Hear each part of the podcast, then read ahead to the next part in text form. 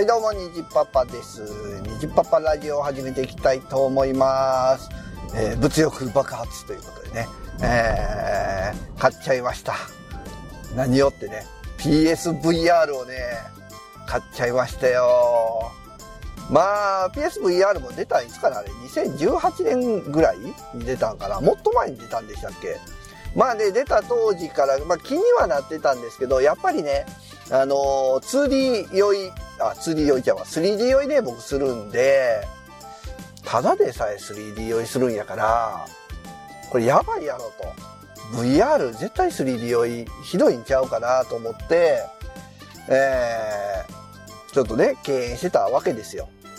それがですね、この度、ろくがつみっかに、まあ、プレイステーションストアでセールがあってですね、なんと ピーエスブイアール がいちまんえん値下げされると、えー、にまんごせんなんぼ、税込みでにまんななせんぐらいで買えるっていうことで、ちょっとねすごく欲しくなったんですよ、それを聞いて。でそれと、まあ、決め手となったのは、えー、グランツーリスモスポーツ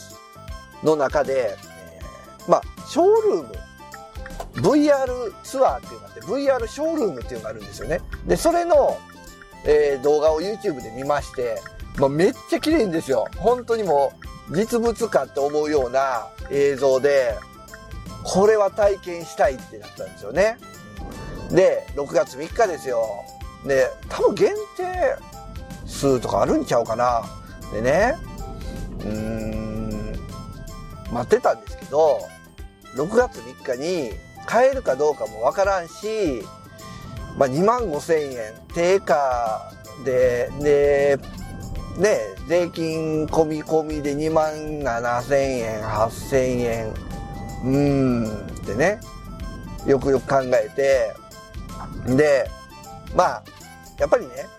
今やりたいですね。欲しい、欲しいもんってそうじゃないですか。今、今遊びたい。でもね、もうそれから欲しいと思ってからはね、もうゲオが良いですよ。ゲオとブックオフが良い。えー、なかったらちょっと寄ってないかなって見て、でたまにあるんですよ。であって ブイアール 見て、あるな、あ結構するなって計算して、ああでもこれやったら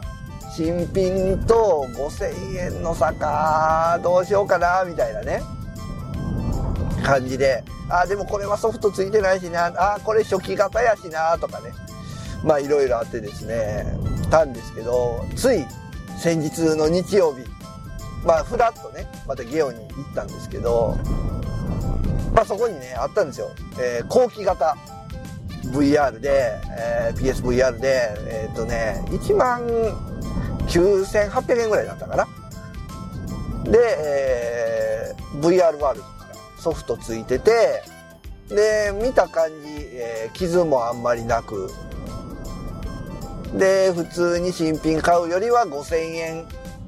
んぐらい安いかな。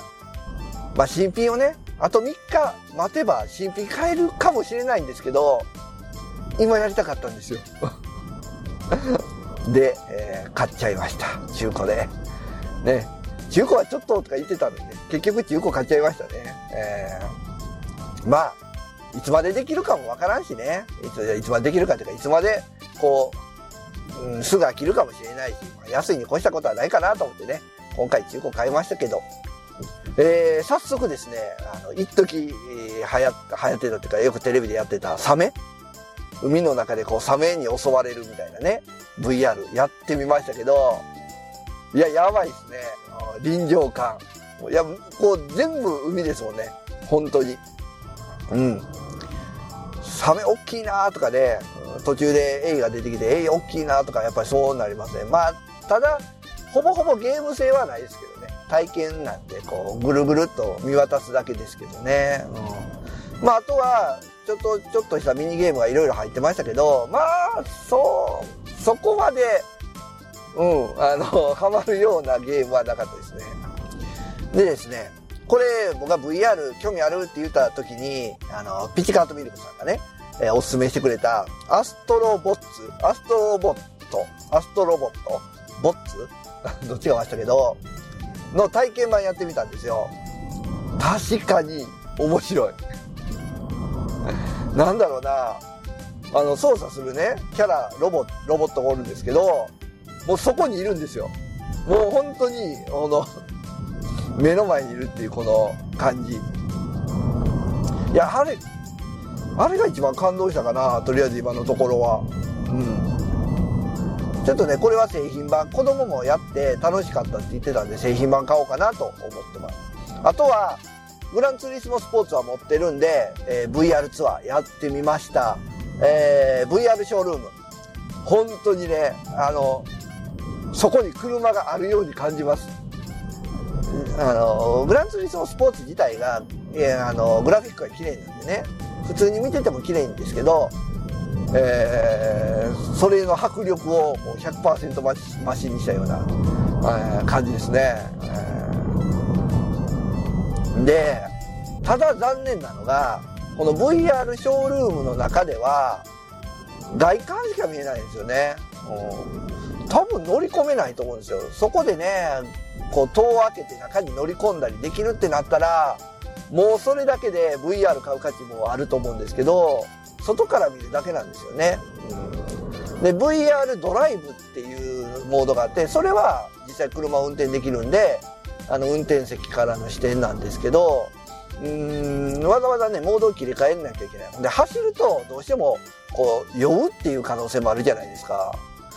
だから僕としては ブイアール ショールームでこうね車見に行った時にこう運転席乗ったりするじゃないですか。そういうのがねしたかったかなと思いますね。まあ確かにね ブイアール ドライブで走ってるだけでもすごく楽しいです、えー、ロードスターに乗ってね、ま、マツダのロードスターに乗って、えー、体験しましたけど、うん、後ろ振り返れるし、上見たら空やし、横見たら一緒に走ってる車が見えるしみたいなね、本当にあのー、臨場感は抜群ですね、えー、酔うのは怖い。に周ぐらいだったら全然酔わないから。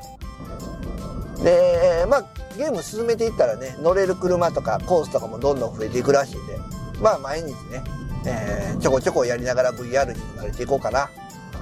まああとはどんなゲームがあるのかまだ調べてないですけど、まあ ブイアール ゲームちょっと楽しんでいこうかなと思います。えー、ブイアール 持ってる方ねこれはおすすめっていうのがあればまた教えていただければなと思います。ということで今回は、えー、物欲爆発 ピーエスブイアール、えー、中古品衝動買いしましたというお話でございました。